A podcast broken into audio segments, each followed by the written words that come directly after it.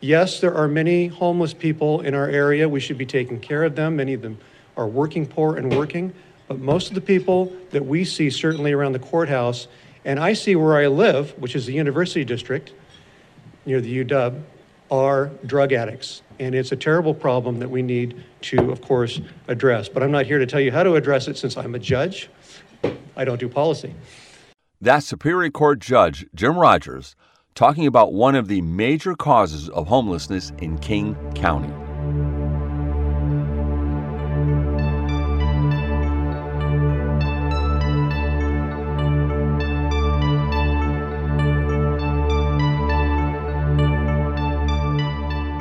Welcome to this edition to Voices of Experience.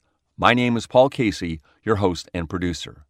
King County Superior Court presiding judge Jim Rogers addressed the Seattle Rotary Club about the major causes of homelessness, the history of drug use, and incarceration levels in King County and in the entire country.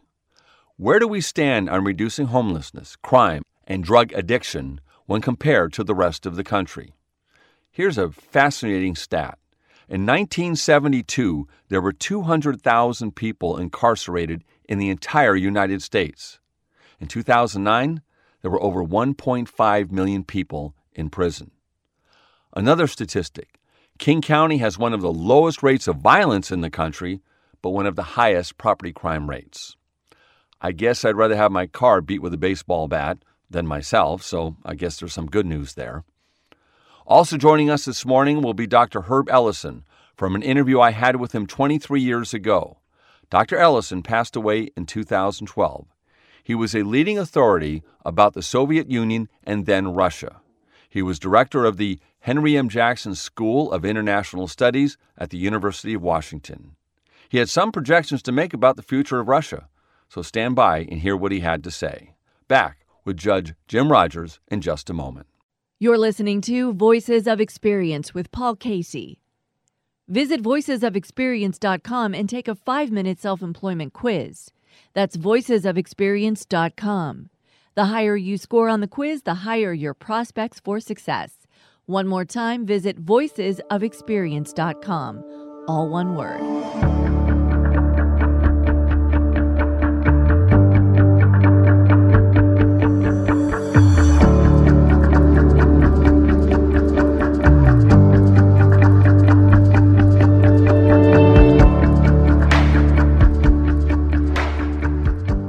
County Superior Court presiding judge Jim Rogers recently addressed the downtown Seattle Rotary Club. He discussed a wide range of issues that affect our region. King County has one of the lowest violent crime rates in the country, but one of the highest property crime rates in the country. Let's pick up with his speech when he was addressing the drug crisis in the United States and in King County. I don't think anyone questions that we have been in the grips of an incredible drug crisis for three decades. It's been going on for decades now.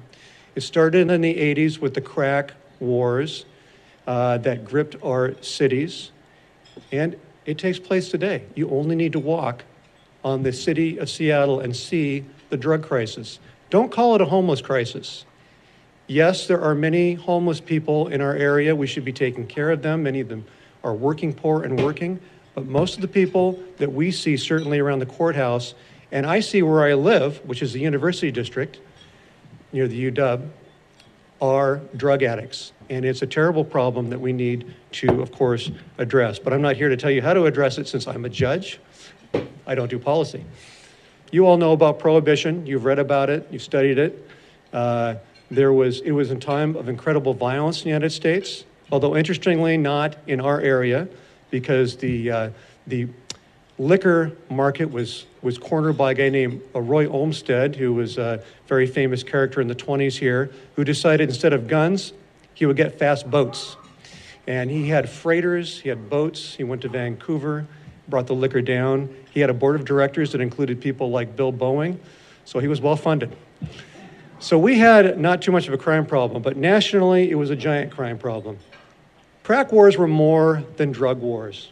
The, the violence rate went up incredibly high in the 80s and 90s. Murders went from 8,000 to 24,000 assaults went from 150,000 to 1,130,000.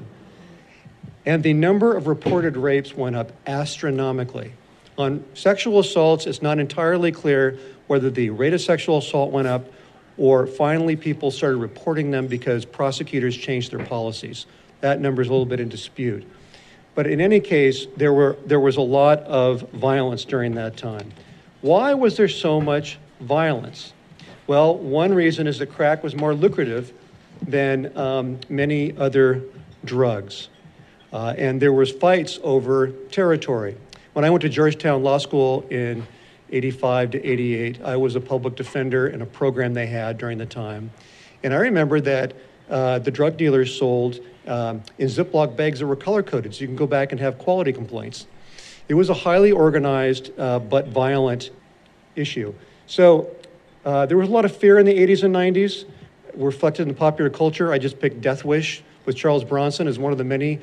Uh, there was Dirty Harry. It seemed like it was uh, just the time that where people were scared. So what was the approach to dealing with this? It was punitive.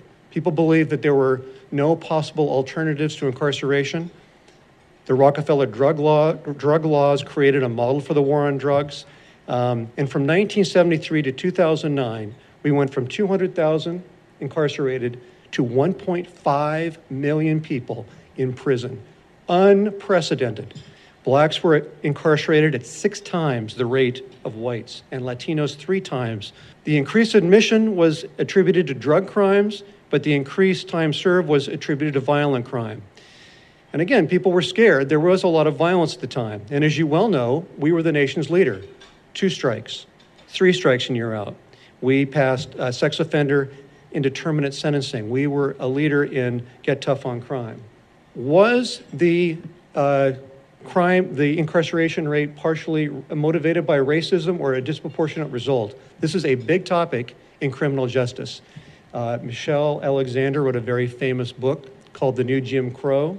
And uh, James Forman Jr., son of a civil rights leader, wrote what's probably the best, in my view, book of all this called Locking Up Our Own where there is an acknowledgement that racism played some part in the uh, drug crime laws, but that even if you released all of the people that were incarcerated for drug crimes, you'd still have only, only reduced incarceration by 50% uh, because of all the people arrested for violent crimes. Of course, those two are, are linked, and many of the African American leaders at the time were leaders in trying to get tough on crime.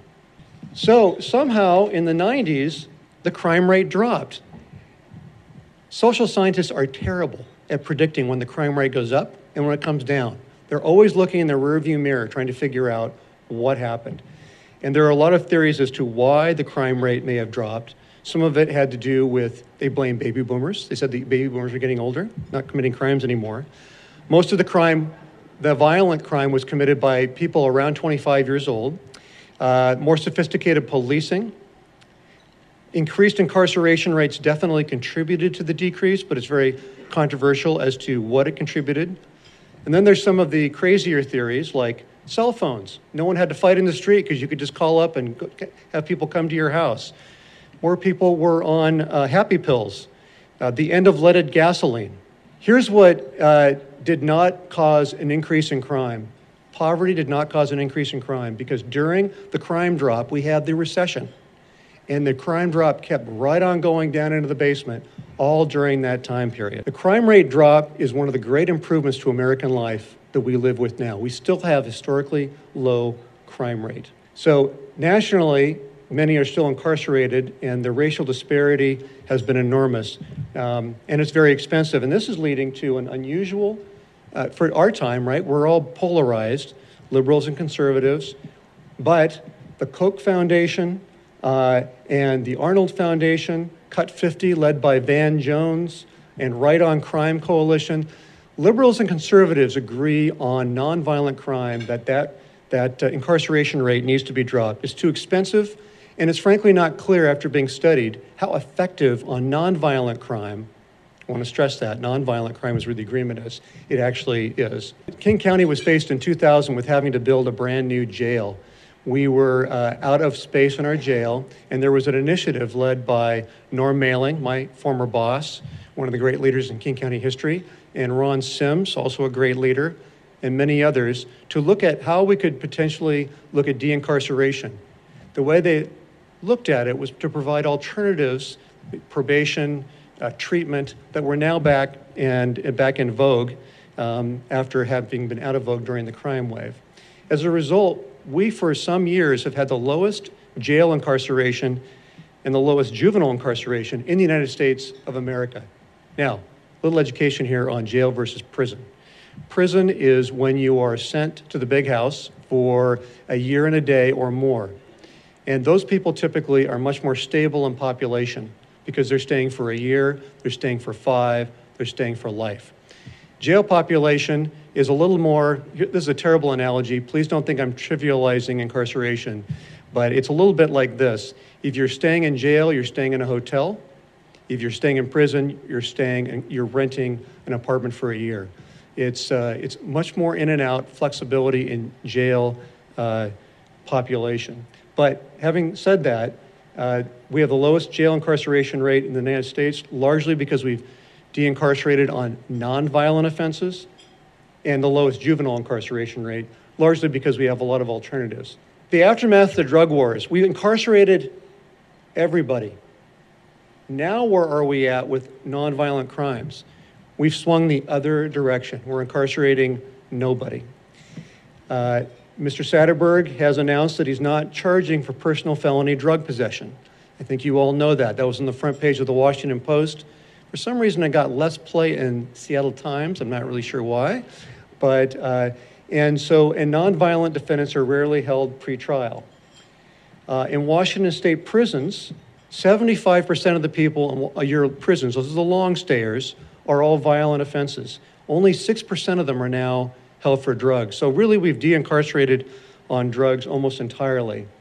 And today in King County, um, we are still have a historically low violent crime rate. But, as you know, we have real problems. Uh, we have one of the highest property crime rates in the United States of America. Here's what I want you to take away the pendulum swung so far that now a lot of people are saying we shouldn't ever incarcerate anyone or arrest anyone on certain kinds of crimes because it causes harm to them. The fact of arrest, incarceration causes harm to them. It's called harm reduction. And what I would say as a judge for a matter of policy, not a matter of politics, that's for you to decide, is that judges need all the tools they can get because there is no one size that fits all for everybody. We need sometimes the ability to incarcerate somebody. We also need the ability to give them alternatives. We need drug treatment. We need probation in order to be able to uh, tailor the case um, where it fits. So you may ask, as people are always asking me, what's your reaction to Seattle is dying? And the city prosecutor, that's not my court, by the way, city prosecutor isn't filing charges. And of course, Mr. Horsey's talked about the fact that uh, you can shoplift without consequence in a recent cartoon. And my comment is I'm a judge, I can't comment on these issues. All I can tell you, and in my last couple minutes, I'm going to wind up here, is that the problems that we that I do face with people on the street have to do with safety getting out of, in and out of the King County Courthouse. Every week to two weeks, we have an employee or a juror who's assaulted outside the King County Courthouse, mostly by people who appear to be in the grips of a drug induced psychosis. There is data that there are ment- mentally ill people in jail, and there's data that 75% of them are mentally ill because of a drug induced psychosis. That's just part of an address that King County Superior Court presiding judge Jim Rogers made recently to the downtown Seattle Rotary Club.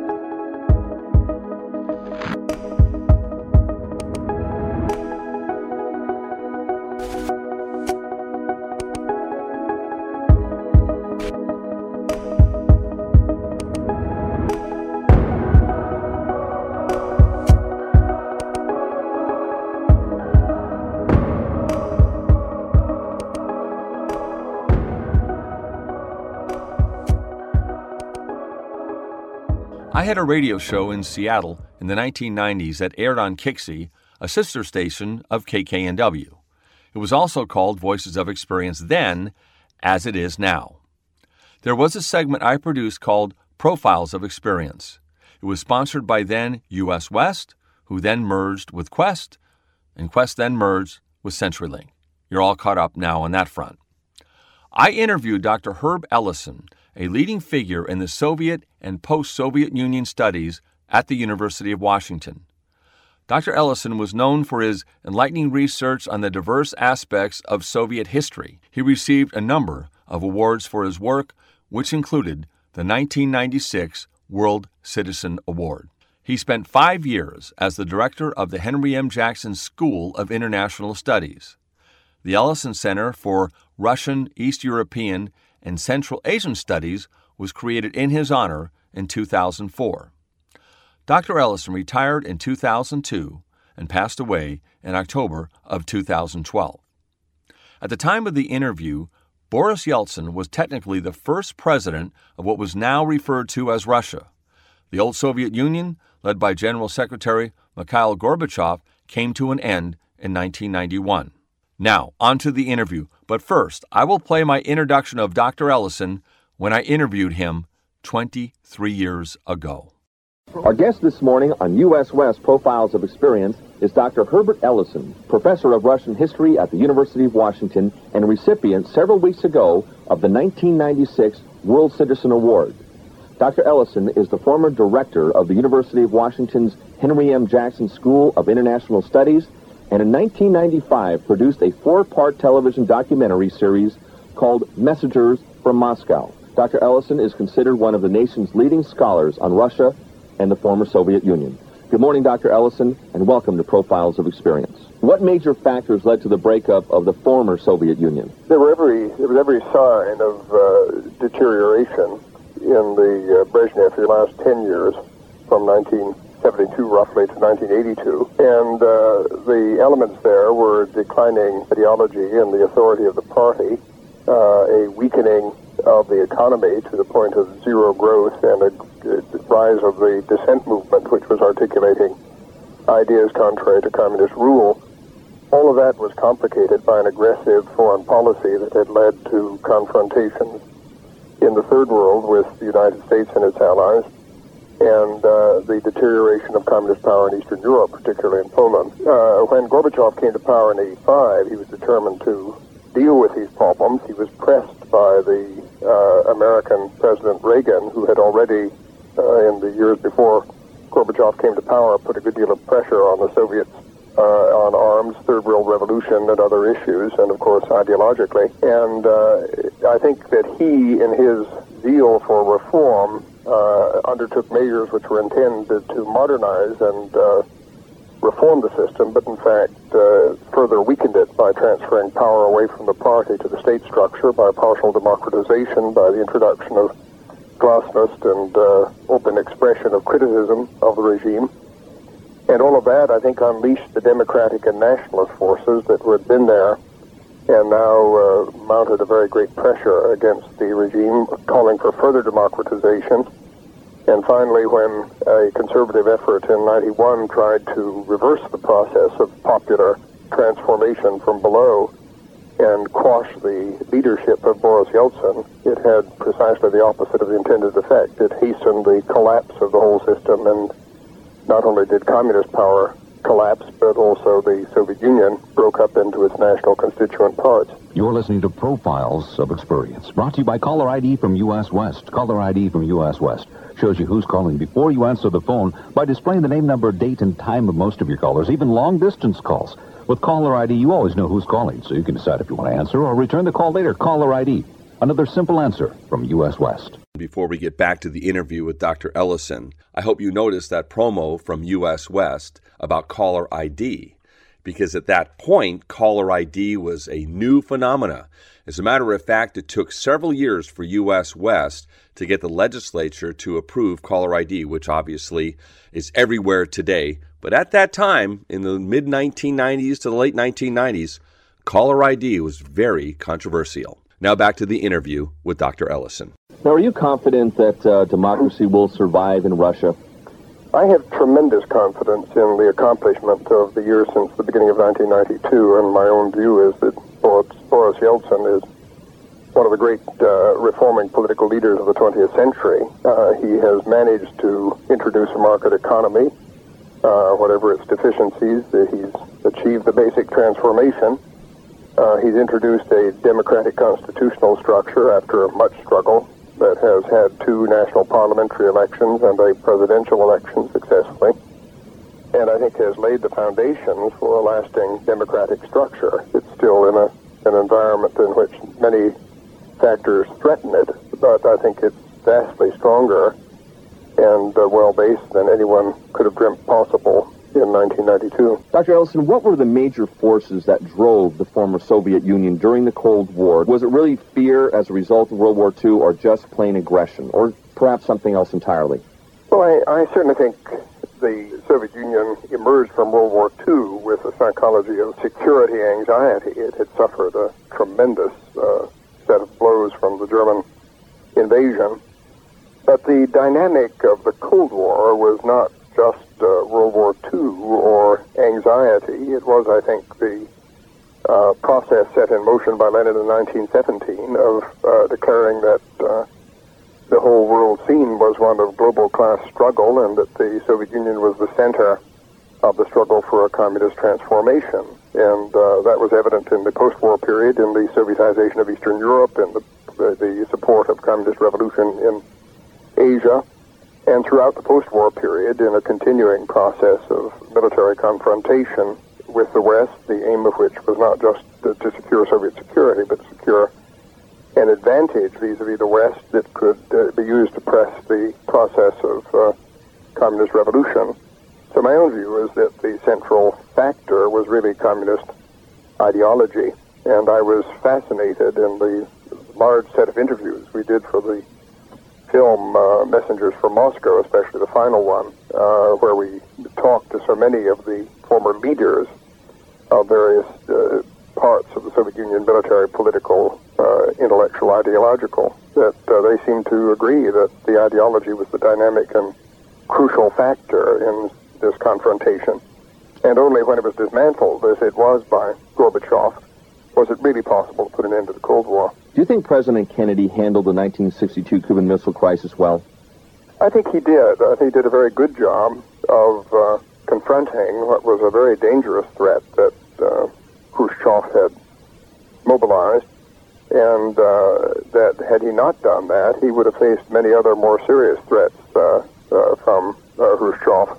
So I think it was well done and carefully handled, and it certainly uh, accomplished its purpose of removing the missiles from Cuba. Uh, it did not, of course, uh, remove Castro from Cuba, but I don't think at that point uh, he had that as an option. Dr. Ellison, what do you think uh, the biggest misunderstanding that Americans have in general, what they have about the Soviet Union and its people? Well, I think that the the difficulty they had during those years was distinguishing between communism and Russians uh, without uh, some sense of Russian history and culture, uh, about uh, a sense, without uh, fairly substantial knowledge about the way in which communism came to power and the impact it had on the Russian people and other peoples of the Soviet Union, it was very often the inclination to see that as a Russian creation and Russians as uh, inevitably imperialist and uh, expansionist and brutal to neighbors, all the rest of it. I think uh, that that uh, misconception still survives to some degree today. People who are attributing to the uh, post-communist democratic regime some of the attitudes and motivations of the old era uh, on the assumption that it wasn't these weren't removed with the end of communism, that they were in fact uh, part of the Russian character. And I think that's made it difficult to uh, perceive the scope of the transformation of post-communist Russia and it, it reflects, as I say that earlier, misapprehension about the link between Russia and communism. Dr. Herbert Ellison, professor of Russian history at the University of Washington, and congratulations, Dr. Ellison, on the World Citizen Award of several weeks ago. And thank you very much for spending time on Profiles of Experience. Thank you, Paul.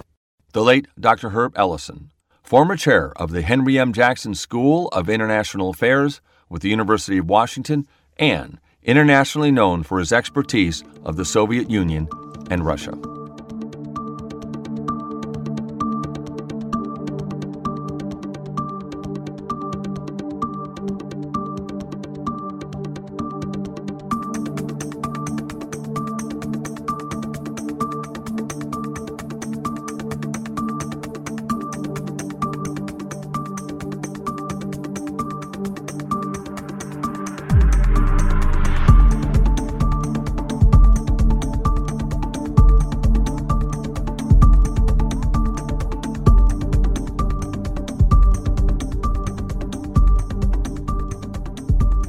You're listening to Voices of Experience with Paul Casey. Visit voicesofexperience.com and take a five minute self employment quiz. That's voicesofexperience.com. That's all the time we have for this edition to Voices of Experience. My name is Paul Casey, your host and producer. My thanks to King County Superior Court presiding judge Jim Rogers and to the late Dr. Herb Ellison of the University of Washington in an interview I had with him 23 years ago. Quotes of the week. I'll do two quotes because they're very short. Ideology separates us. Dreams and anguish bring us together. Eugen Ionesco. I think I pronounced that right. And another one.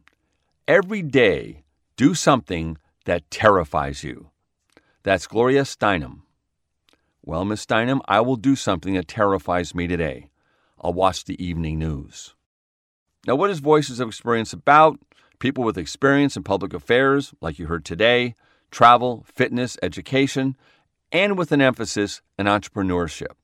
Also, if you'd like to take the self employment quiz, you can visit voicesofexperience.com. That's voicesofexperience.com.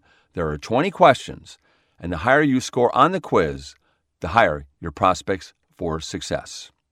And a big congratulations to the Seattle Seahawks for winning for the second time in a row this season in Philadelphia by the identical score of 17 to 9. But this was a much bigger game with the stakes much higher. And uh, a new megastar has emerged from Seattle, and that's DK Metcalf. I mean, the connections between him and Russell Wilson is nothing short of phenomenal. And uh, I am very confident going forward, the Seahawks will play well and they will prevail in Green Bay this week coming up. Interesting, the game starts at I think 3:40 our time, which is 5:40 Green Bay time. So it's going to be chilly. I looked ahead and it doesn't look like there's going to be snow, but it's going to be very cold. So again, congratulations to the Seattle Seahawks for a big win yesterday in Philadelphia, and let's root hard for them this week. Have a great rest of the week.